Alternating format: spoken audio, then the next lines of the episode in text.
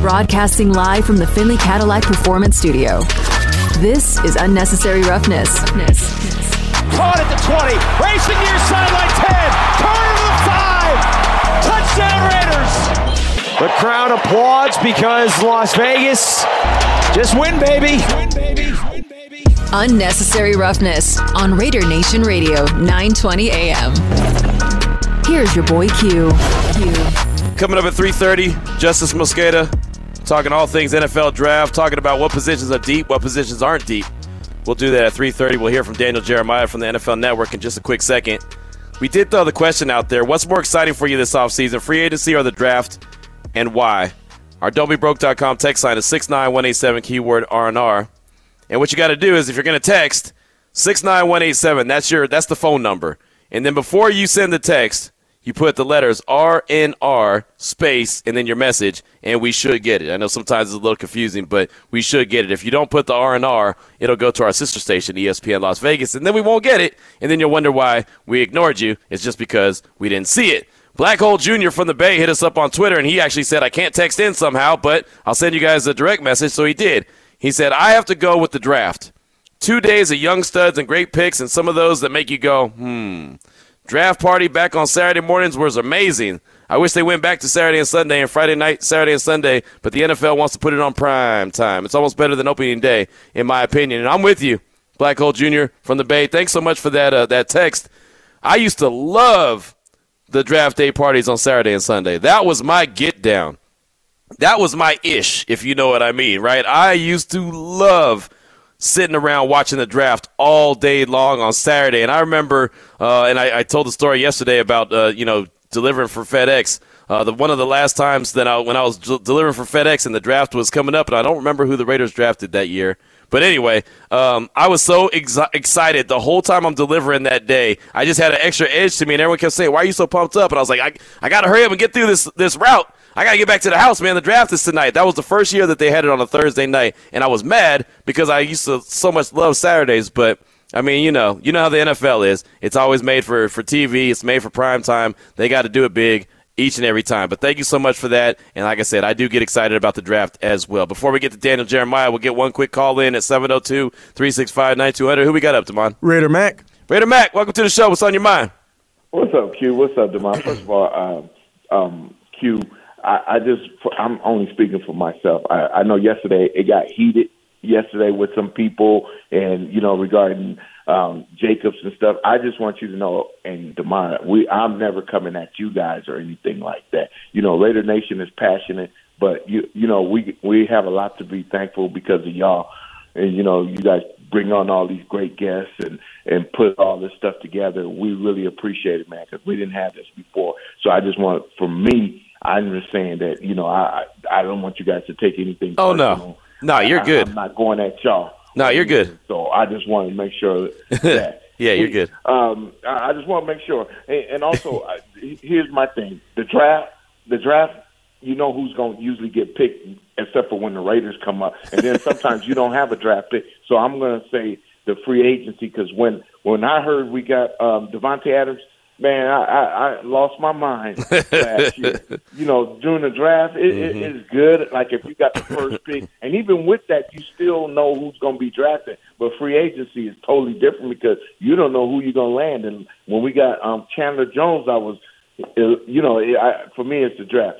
Hey Q, one one thing I want you, I, I, you guys going to be talking to uh, to to McDaniels and yep. and, and to to Zeke. Here, here's my biggest question to them: Are the players that they trying to bring in are and if you can ask them this are the players that they trying to bring in are they is it to fit the their system or are they just bringing in talent you know because there's a difference between yeah. guys bringing in um bill parcells says he wasn't bringing in players to fit his talent to fit his his system. He was just bringing in talented players, and that's where we go wrong sometimes. We try. I mean, coaches go wrong trying to put you know, bringing their own guys instead of bringing you miss on the guy that's talented.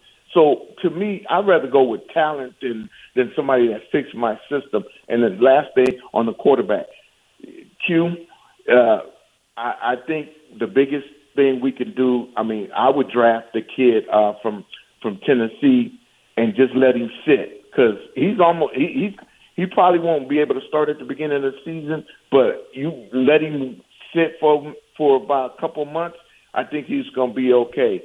And uh, that's it. Uh, thank you guys for everything you guys do, man. And you know what? Raider Nation is passionate just like y'all. It's no disrespect or anything. I just want you to know that. Nah, you're good. You're good. Appreciate the call, Raider Mac. And excuse me. Yeah, that's that's the thing about it, man. Is like you know, if you collect talent, and, and Daniel Jeremiah, who we're about to hear from in a few minutes, when he worked in Baltimore, when he was a scout with Baltimore, he used to say that that they would just get the best player available based off talent, and then they figure out later how to use them. And they kept using Terrell Suggs was the perfect example. Was he was the guy that he didn't even start his rookie year because they had edge rushers that were already really good, but they saw him as a talent. They said, you know what? grab him, and we'll figure it out. He ended up winning Defensive Rookie of the Year that year, even though he didn't start. So, really good organizations, and the Raiders have to figure out how to be a really good organization when it comes to the draft. They find ways to just draft talent and use them. Get find the way to get them on the field. And the other thing is what I like about Dave Ziegler and company. They look for versatile guys as well. So maybe they do one thing one way, but they could be used in multiple different roles. I think that's really important moving forward. So thank you so much for that call. Do appreciate you. Now let's get into a couple sound bites from Daniel Jeremiah. And there's so much. We're not going to get to it all on today's show, but that's okay. We got plenty of time to, to listen to what he has to say. Uh, he has his pre-combine uh, co- conference call every year. Then he has the post-combine conference call. And then right before the draft, he does another one. Or else – we're there in person and we get to meet with them. I think we had a good 10 to 15 minute conversation with them last year. So here's the opening statement from Daniel Jeremiah. We'll just start off at the top. Uh, what he had to say, just kind of the overall feelings about the players he's looking at in the draft.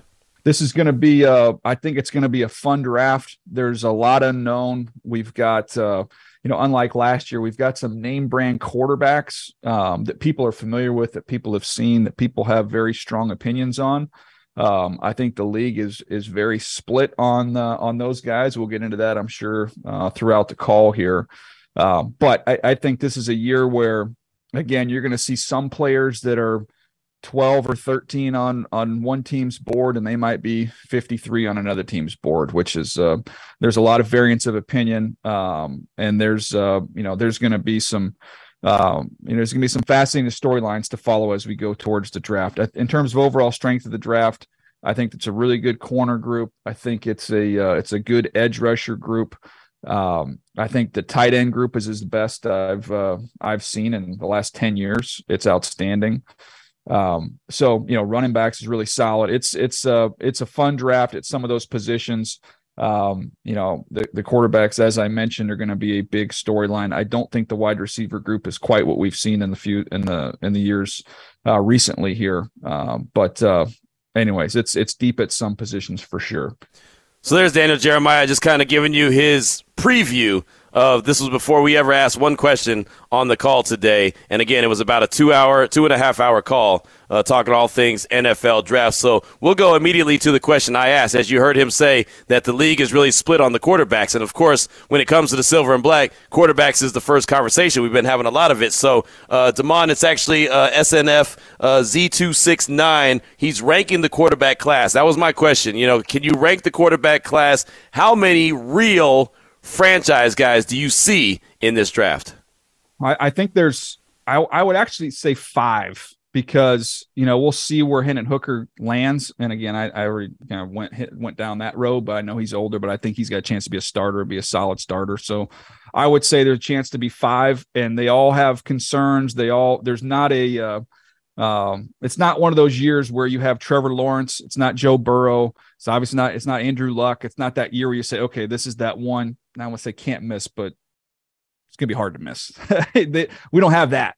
Uh, they all have warts, they all have flaws, but I think there's five potential solid starters uh, in this group. I have it Bryce Young, CJ Stroud, Levis Richardson.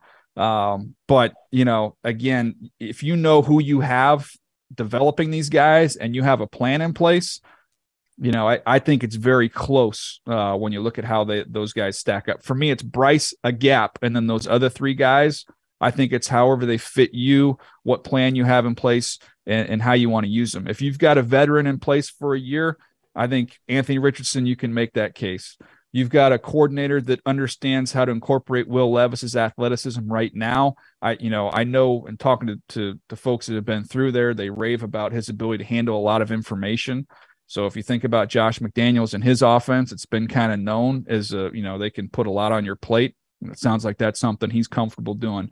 I would put Hendon Hooker in that same in that same realm, just in terms of when they talk about his you know his football acumen, he's going to be able to pick it up and and and handle a, a, a large uh, playbook there.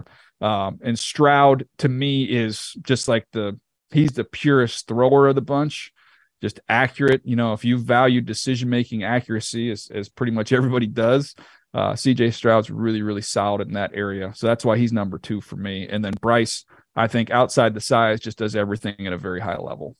So there you go. And it's funny, we just had Raider Mac call us, and, you know, Raider Mac's been high on Bryce Young, and I'm high on Bryce Young, but his size is what, you know, really concerns, I think, everybody, including myself. But sounds like, you know, again, Bryce Young is the, the cream of the crop, and none of these guys are great, great quarterbacks. But he has five as potential franchise guys, and I feel pretty good because we've been pretty spot on here on the show, right? We've been talking about Bryce Young. We've been talking about C.J. Stroud, Will Levis, Anthony Richardson, and he threw Hendon Hooker in there as number five. So, want to go down to cut number four, Damon, where he's talking about Bryce Young and CJ Stroud. Want to do a little bit more compare and contrast. Number one and number two, he said there was a gap. How big of the gap is there?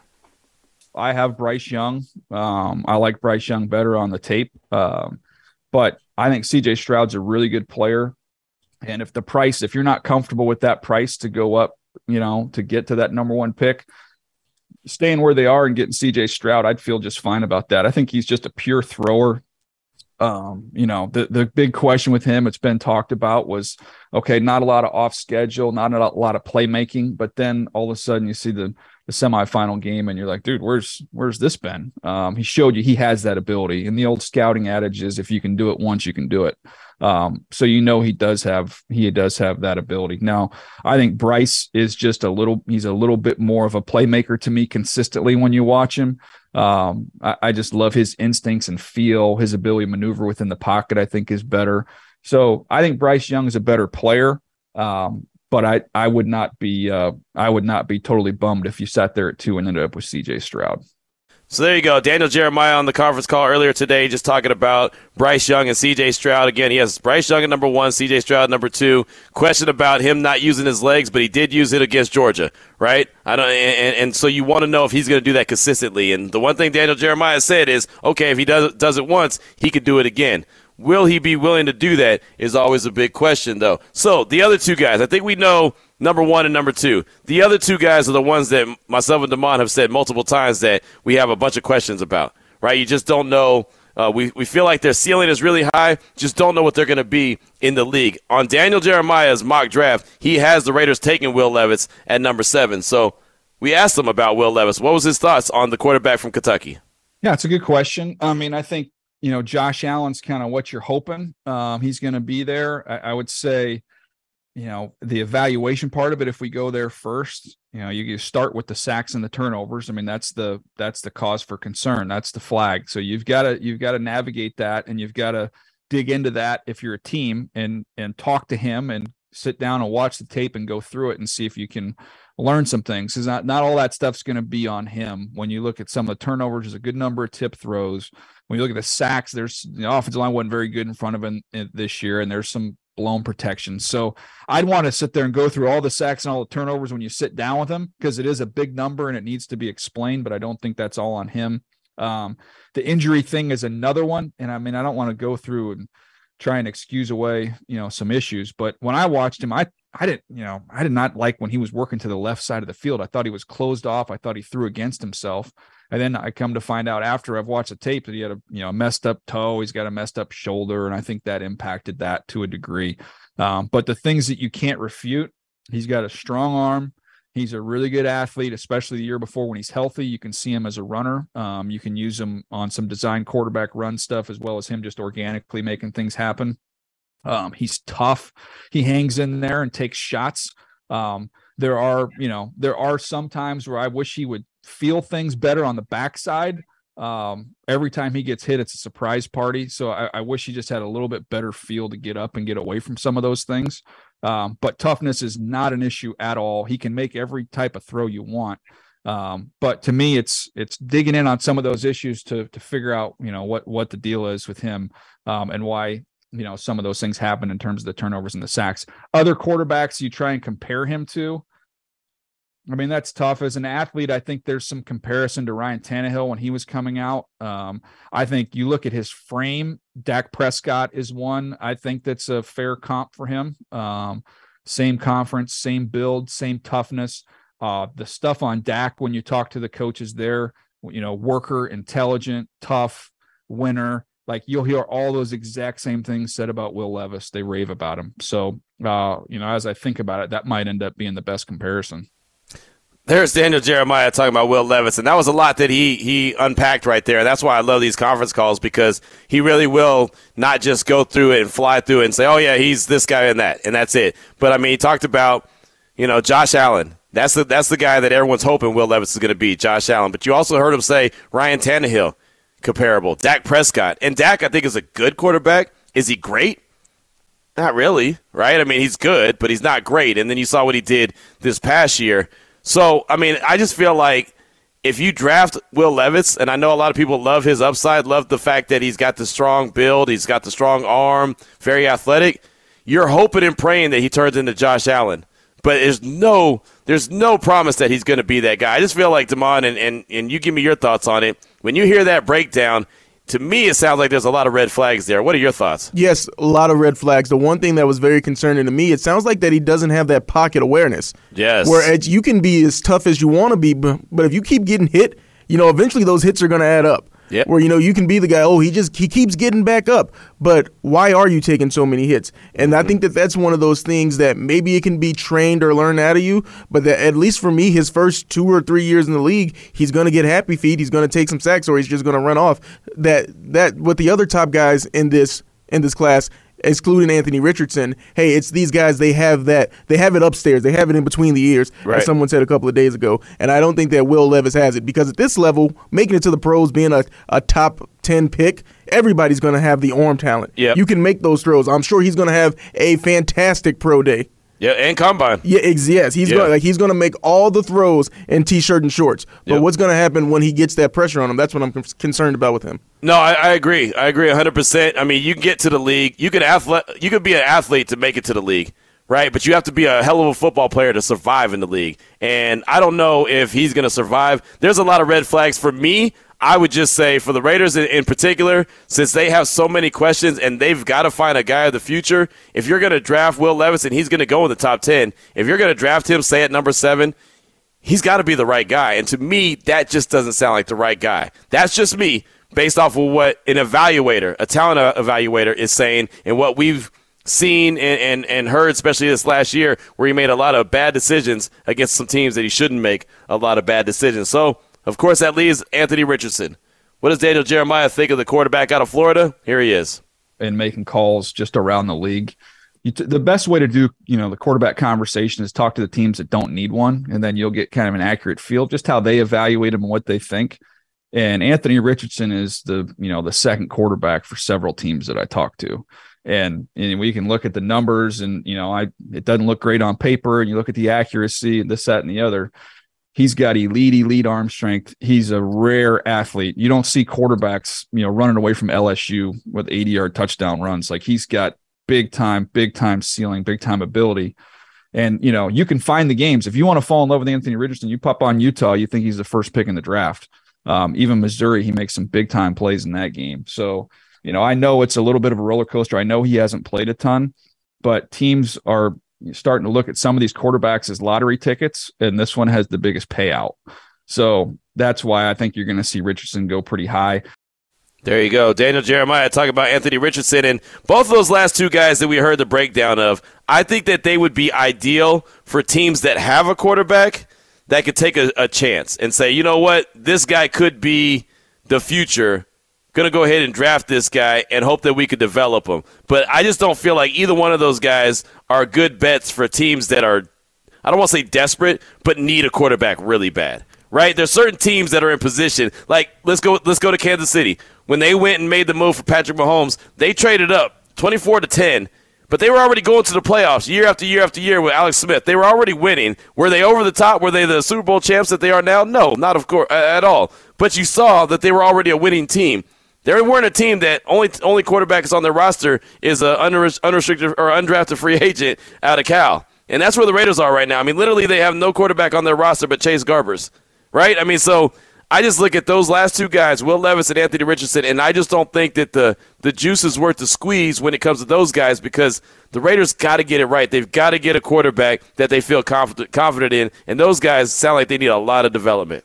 Yeah, when it comes to those two guys with needing the development and looking at the draft order, I think that whoever can fall to nine and get to Carolina, I think that's going to be the person that's lucky. Where yeah, he's going to be needed to be the guy, but I think that Frank Reich will be the coach that could actually help mold a young quarterback. So, but they need a quarterback too. Who's they, their yeah, guy? They need they need the guy now. But I'm yeah. saying you'll have that guy. Um, let's say in Jacksonville, mm-hmm. they need Trevor Lawrence to be the guy now. Right. But you know, Urban Meyer, he looks like one of the worst rookies ever. You bring in Doug Pederson. Right. And now look at what happened in year two. So when it comes to up, up earlier, like whoever goes to Indianapolis, I don't know what's going to happen. But I'm saying I believe in Frank Reich enough that he gets one of those guys that has the bigger payout, as Daniel Jeremiah said. That might be one of the better landing spots for them because I don't think, as the Patrick Mahomes situation, yeah. that's not happening in this year's draft the teams that are going to pick the quarterback right. are going to need a quarterback. No doubt, no doubt. I, I, just feel like those last two guys, the best ideal situation is a team that already has a guy solidified and say, okay, you know what, we think that this could be a quarterback of the future. Like say, say one of those guys ends up with the Lions. You know, I, I can see. I think I think Daniel Jeremiah had Anthony Richardson going to the Lions. He could sit behind Jared Goff. Jared Goff is coming off a really good season, so he could sit behind Jared Goff and and see how he develops. And if he develops, then when it's time time for Jared Goff to, you know, be on his way or, or re up his contract, maybe Anthony Richardson could take over at that point. If the team like the Raiders were to draft Anthony Richardson or Will Levis in the top 10, all of a sudden you're looking at a guy that you think is going to start sometime this year. And I don't think either one of those guys are ready to start anytime this year. So that's that's kind of what the hangup I have with those two guys. Um, Mailman Raider said, Q, DJ said Richardson was the second quarterback on some teams. He talked to his draft board. That seems like a ton of smoke to me to try to get other teams to to buy in on him so they can go get their guy. No way he's number two. And I feel the same way. Right, and that's that's a that's a good observation from you, Mailman Raider, because I do believe some of these teams they will communicate with the Mel Kipers, with the Daniel Jeremiahs, with the Todd McShays, with all those guys to say, hey, yeah, he's number two on our board. So then Daniel gets on a conference call and says, well, He's number two on a lot of guys' boards, and that may make teams decide, oh, well, damn, we better trade up and go get this guy. And maybe they're not even looking at that guy. So that's a good observation from you. I do appreciate it. Uh, our don'tbebroke.com text line is 69187. Keyword R&R is brought to you by the DLC. We definitely appreciate them. The question that I have for you, what's more exciting for you this offseason, free agency or the draft and why? Let us know about it. Coming up next, Justis Mosqueda. He's going to talk about the draft and talk about what classes are deep and what's not so deep. If you need the, quarter, the quarterback, you better get him. If you need a certain position, you better get that. We'll talk about it next here on Raider Nation Radio 920. It's Unnecessary Roughness with your boy Q on Raider Nation Radio. Question that we threw out there to you on our don'tbebroke.com text line 69187 keyword R&R. What is more exciting for you this offseason? Is it free agency or is it the draft and why? Let us know. Again, the don'tbebroke.com text line is 69187 keyword R&R. Going out to the phone lines now, joining us, we're pleased to bring in from SB Nation's Acme Packing Company is Justis Mosqueda, and he has a piece out right now called where the 2023 NFL draft class is the strongest and the weakest. And Justis, thanks so much for your time this afternoon. We definitely appreciate you. And got off a conference call with Daniel Jeremiah from the NFL Network a, a couple hours ago, and he was ranting and raving about the tight end class and how deep the tight end class is. Uh, what are your thoughts on that tight end class? How deep is it really? Yeah, I mean it's great. I know he threw out. Um, what was it potentially like seven tight ends going yeah. in the first two rounds. I think there are five guys uh, at the top who are basically you know first and second round locks at the top. You know you get Michael Mayer um, from Notre Dame. You know he's he's pretty close. I've seen people compare him to like Jason Witten, you know Antonio Gates, that level of a prospect. Dalton Kincaid out of Utah is more of like your pass catcher, kind of like a stronger Mike Gesicki type. Darnell Washington out of Georgia, um, who's you know more of an inline tight end, more of a blocker. And then you think like, wow, that's a really great class. That's three guys who are you know on on the fringe of the first round. And then you have a guy like Luke Musgrave from Oregon State who's probably going to light up the combine, you know, next week. So it's it's a really good deep crop in a way that we haven't seen. I, I compared it to previous draft classes, just kind of using like those draft trade value charts. If you guys have ever seen mm-hmm. that, you know, on draft day. Yep. Um, and kind of mapped out, you know, what a typical tight end class has looked like since 2011, which is when the rookie wage scale came in, and compared it to like the projection of this year.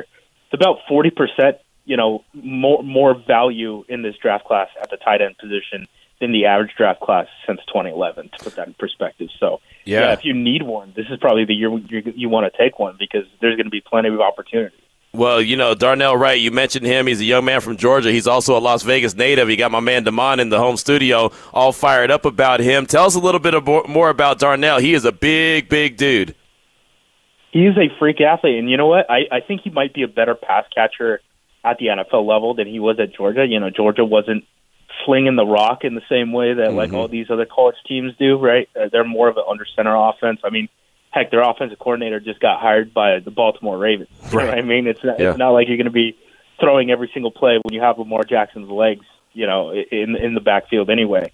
Um, but as far as like a pure blocker, just insane. I mean, one of the more physical tight ends that we've seen recently. He he's got freakish measurables. He might run pretty well this upcoming weekend or uh, this this upcoming week. Um, really, just up there with like uh, almost like a Marcedes Lewis is mm. really the guy that people are comparing him to type of prospect. Where maybe he's not going to be the guy who puts up 800 yards. Maybe you're not going to be splitting him out at a wide receiver like a Kelce or a Darren Waller, but teams are going to be afraid of this guy, and he's going to be a pain in the butt to deal with for you know a decade. Yeah, no, hey, look, man, I guarantee people are going to make business decisions when he's running downhill with the ball in his hands. They're going to say, uh, no, not at all. It's like, thanks, but no thanks. I'm getting out of the way of this Mack truck that's coming through. We're talking all things NFL draft. We're talking about the weak portion of the, cl- of the class, who's, who's, what positions not as deep, and then what positions are really deep. We're doing that right now with Justis Mosqueda, uh, AcmePackingCompany.com, part of SB Nation. We'll get into the Green Bay Packers part of things, but my man Damon's got something for you? Yeah, something else I want to ask you about when it comes to the weak position groups in this draft would be linebacker. Raider Nation has been wishing for that mm-hmm. big, strong middle linebacker for years now. Are colleges not even just producing that type of a guy anymore? Let's say the prototypical Ray Lewis to be like the end all be all type of middle linebacker anymore? Oh man, I, I you know last draft class they had a couple come off of the board, right? Like mm-hmm. Jacksonville took one, Quay Walker out of out of uh, Georgia went to Green Bay and stuff like that. This this draft class is super weird.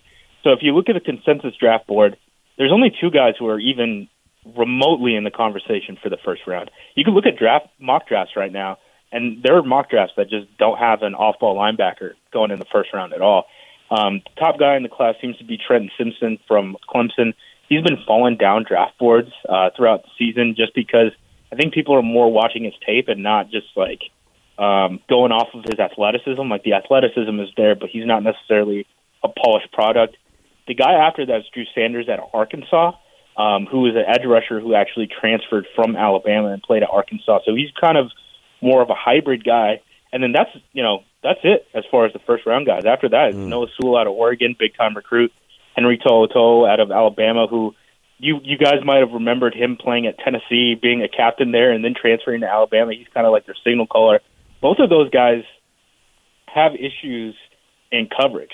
So they're more of like an older school type of linebacker, but how does that fit in the NFL scheme? Like the guys that are rising right now are like uh, Daiyan Henley from uh, Washington State, who you know got a bunch of praise from playing down at the Senior Bowl and stuff like that. But he was a wide receiver at Nevada, transferred to Washington State to play uh, linebacker, and was still playing special teams for the Cougars. Like he was wow. winning this past year was getting like player of the week on special teams for the Pac-12 as a non-return man, right? Like that's just his impact as like a tackler on special teams. So yeah, I mean this is really uh, it's a it's a relatively weak class at off-ball linebacker. When we looked at the differences between again the averages since uh, 2011, it was easily the weakest class by almost double. Um, so it's about 31% less valuable than the average off-ball linebacker class. So if you guys are hoping for a linebacker, hope, hope a couple of these guys break out, you know, at the combine and start moving up boards. Because as it stands right now, there's really not even that many names available that are like in that conversation at the top of the draft. So real quick, you're saying that uh, there's no Roquan Smith available. There's hey, not unless you make Trent Simpson one. I mean, you you got to coach him up to be that. But yeah, there's none that are they're not growing off of trees anymore. Yeah. Right. And one of the position groups that you have going that's rated pretty highly is edge rusher. How deep in this draft do you think that you can find a quality starter at edge rusher? You know, I think the first two rounds are chocked full of them. Um, if you just look at it by volume, and that's the tricky part with edge rusher, right? Like, if there's five edge rushers, they're all going to go off the board pretty quickly. If there's 10 rushers, they're still probably going to go off the board pretty quickly. It's just teams are going to take more at bats. They're going to go out of the way to pick them.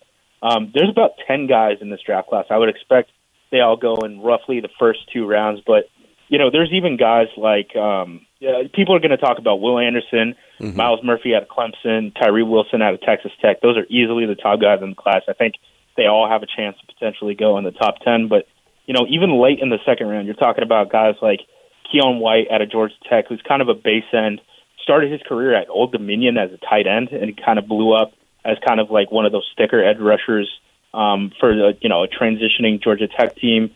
You have the smaller guys like Nolan Smith. I think he was playing in the 230s, ended up getting hurt for Georgia. Um, Will McDonald, who you know multiple time first team All Big 12 pass rusher out of Iowa State, but he's a little bit of a smaller guy. And then the real wild card is Andre Carter of Army. I mean, they haven't really um, even like officially announced like what his service situation is going to be like. He's a freak athlete, you know, actually played kind of like a linebacker role for Army, even though he's massive. He's like six seven or something like that.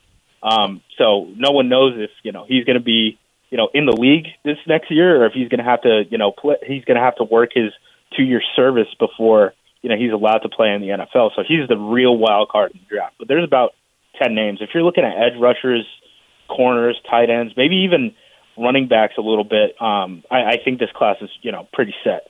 Well, let's stay on the defensive line. You talked about edge rushers. How about the interior? How about the defensive tackles? What is it looking like? Yeah, so the big name, right, obviously is going to be Jalen Carter. I mean, yep. he has a chance to go number one overall. Um, after that, it's really kind of like a pick your own flavor type mm, of situation. Okay. You have guys like Siaki Ika from Baylor. He's yeah. a massive, just nose tackle, can play that role really well. Then you have a guy like Calijah Kancey. Um, they're probably both going to go in the second round. Calijah Kancey out of Pittsburgh, he's like 280 pounds, right? Like he's he's in, more in that Aaron Donald mold. You know, he's not necessarily Aaron Donald. It's, it's hard to be that guy, right? Yeah. Um, yeah. But but it's kind of like a pick your own flavor type of situation. I think kind of the sleeper in this draft, Keanu Benton um, out of Wisconsin. He played nose tackle for them, but once he got down to Senior Bowl, you know, down in Mobile, and he was able to show off that he can kind of penetrate like a three tech.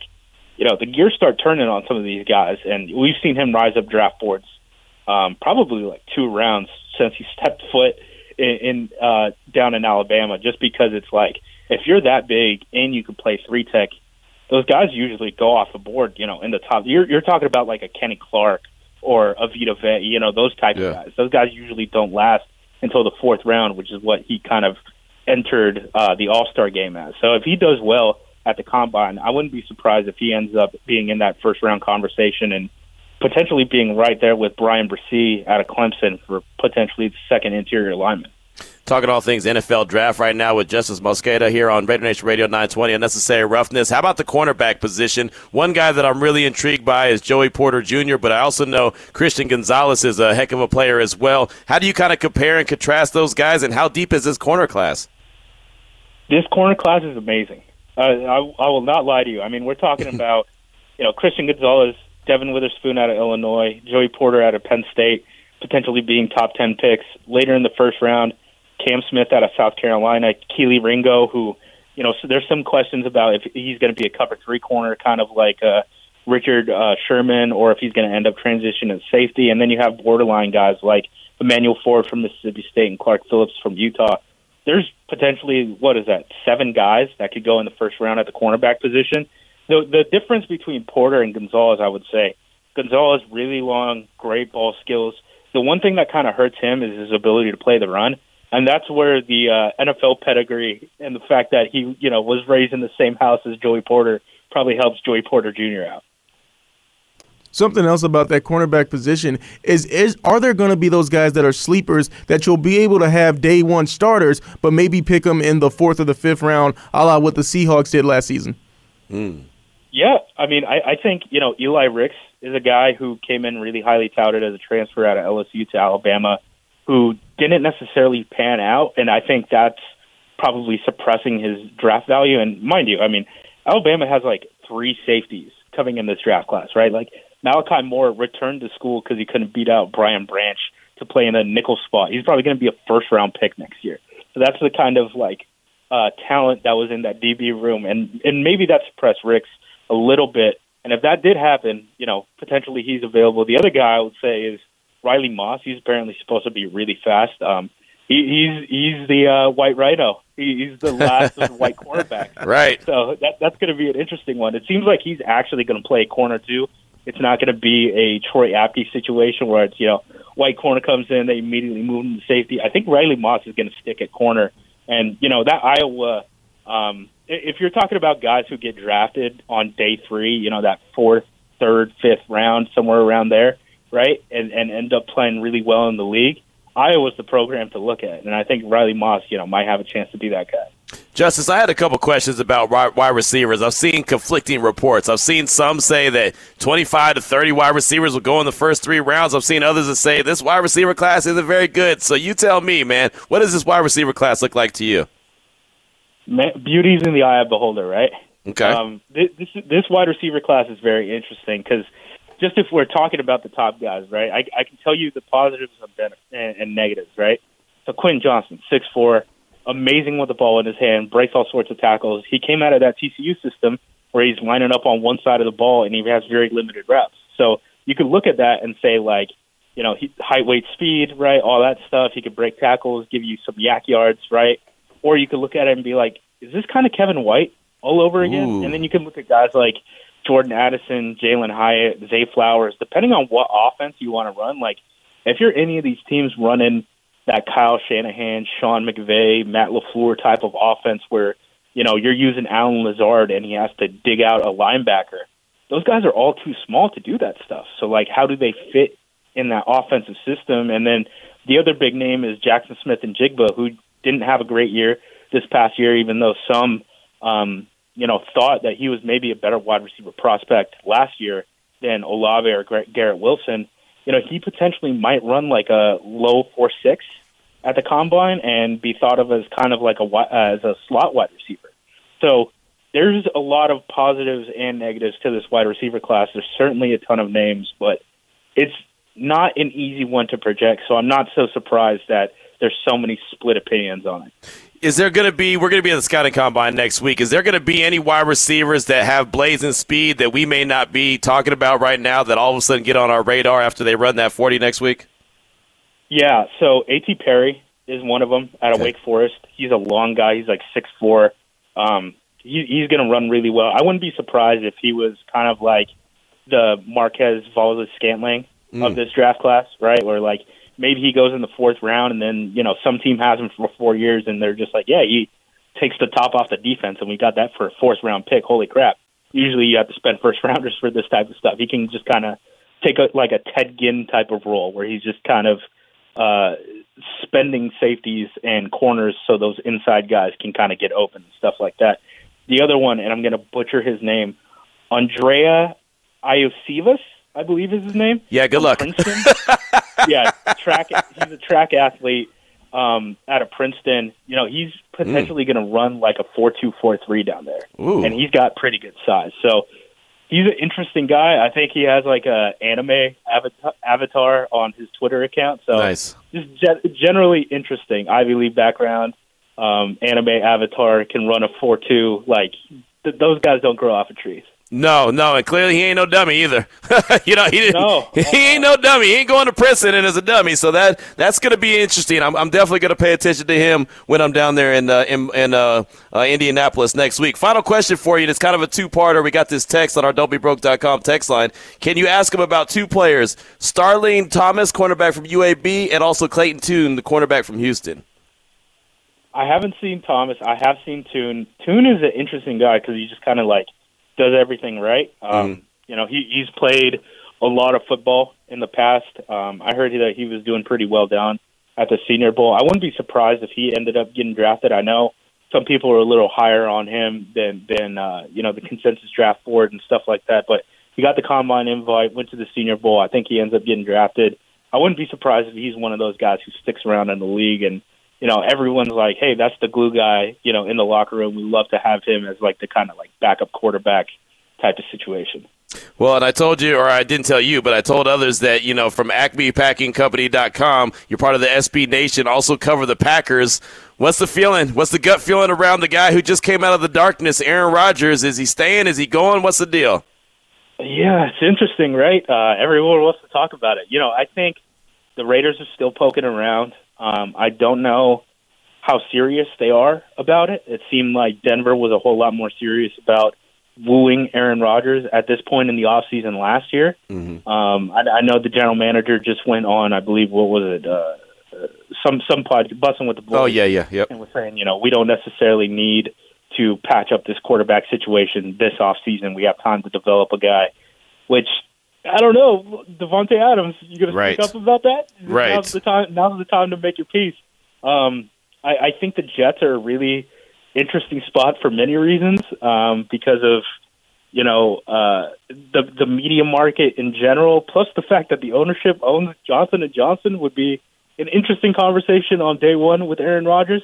I kind of think with all the link the leaks that are coming out of Green Bay and the fact that they're saying things like we didn't love that you know he he diddled around all off season last year and didn't show up to OTAs and you know that's one of the reasons why it took so long for these rookie receivers to come along and stuff like that. And mm-hmm. he's welcome back if he's all in on football. And like what does that even mean? I, I kind of feel like retirement is more on the table this year than it feels like it ever really has been. And I know Aaron Jones the running back for the Packers kind of said the same thing on another podcast earlier this week. So that's kind of my gut feeling is like 60% he's going to retire 40% depends on what the offer is I guess Okay, there you go. Well, it's going to be interesting. It's always interesting. It always lingers lingers around, and it seems like somehow Aaron uh, Rodgers just ends up returning to Green Bay when it's all said and done. So we'll see how it shakes out. Well, Justis, fantastic stuff, man. Great breakdowns. We definitely appreciate it. What do you got coming out that we should be on the lookout for?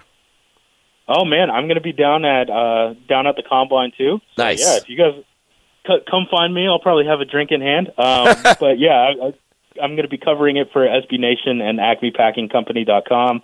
Um, you can find me on Twitter at J U M O S Q Jumusk, and yeah, keep out keep a lookout for the tweets next week. Hopefully, we do something interesting down there. No doubt, no doubt. We'll definitely link up, my man. I do appreciate you this afternoon. We'll see you next week in uh, in Indy.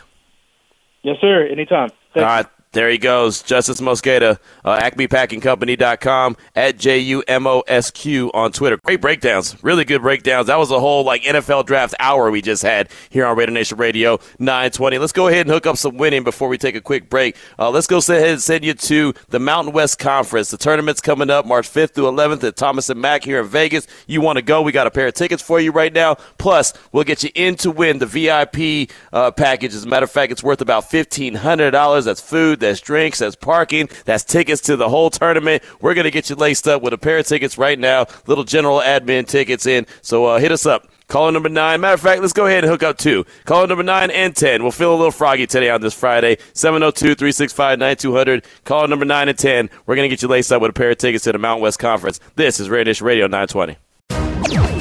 Now back to Unnecessary Roughness with your boy Q on Raider Nation Radio. So funny. I was just walking around here at the home studio, stretching my legs. I've been sitting down, and Damon can tell you when we're in the Findlay Cadillac Performance Studio, I stand the whole show. So I've been sitting here, and then I sat there in in my chair at my desk. I sat for the whole two and a half hours of that that conference call with Daniel Jeremiah. So I was like, man, I gotta stretch my legs. So I get up, I start stretching my legs, and start talking to little Sarah, talking about plans for later on this night. And I thought, well. I think I'm gonna go ahead and sit it on down, put my headset back on, and we're literally coming back from commercial. wow, timing is everything. Oh man, that would have been all bad. Demond would have been looking up like Q. Hey Q, yo Q would have sound like uh would have sound like Tupac and Juice. Hey Q, say Q, what are you doing? Yeah, I just nothing, chilling, making a sandwich, you know, just running around, trying to trying to keep my legs uh, moving. That was funny. Good timing. Timing is everything right there. Definitely appreciate all the feedback. Definitely appreciate Justis, Justis Mosqueda, who joined us in the last segment. He was fantastic. We'll definitely link up with him in uh, in uh, Indy next week. I keep wanting to say Mobile, Alabama. We're not going to Mobile. If I go to Mobile, there ain't going to be nothing there for me. There ain't no Senior Bowl going on. It's the scouting combine in Indy. We'll be there next week. Vegas Pete hit us up on our don'tbebroke.com text line 69187 keyword R&R. Always like to hear from Vegas Pete. He said if the Raiders still need a quarterback at 17, I really like Levis. At 17? At at 17 they pick at 7. He runs a pro style offense already is accurate, has a strong arm. Pick him and, and re sign Stiddy, then go defense the rest of the draft. Okay, in the first round at seven. I got it. Okay, one point. There you go. If the Raiders still need a quarterback at seven, he really likes Levis. All right. Uh, I'm, I'm not a big fan. I feel like that there's some warts there, but I understand, I understand where a lot of people are intrigued because he's very athletic. Uh, he's got the big, got the big build, got the strong arm, and everyone keeps envisioning Josh Allen. But when we had uh, we are listening to what Je- Daniel Jeremiah had to say from the conference call earlier today, when he said Ryan Tannehill, that kind of and Damon as a as a Tennessee Titan fan, what did you think when you heard Ryan Tannehill? Or is that something that you're signing up for? No bueno. That was one of those one, like that's the uh, if that's a more apt comparison because obviously Josh Allen's going to be the high end if he right. reaches 100% of his potential. Right. But if you're saying, hey, more likely he'll have a Ryan Tannehill career. I'm not taking that in the top ten. No, no, no, me either, me either. So I, I like that. Uh, great, great response there, Demond. Three fifty eight the time. We'll come back, kick off hour number three of the show. Carolina Teague, she'll join us from ESPN 97.5 in H Town, talking all things XFL, and then we'll get to some more sound bites from Daniel Jeremiah and the conference call that we were on earlier today. This is Raider Nation Radio 920.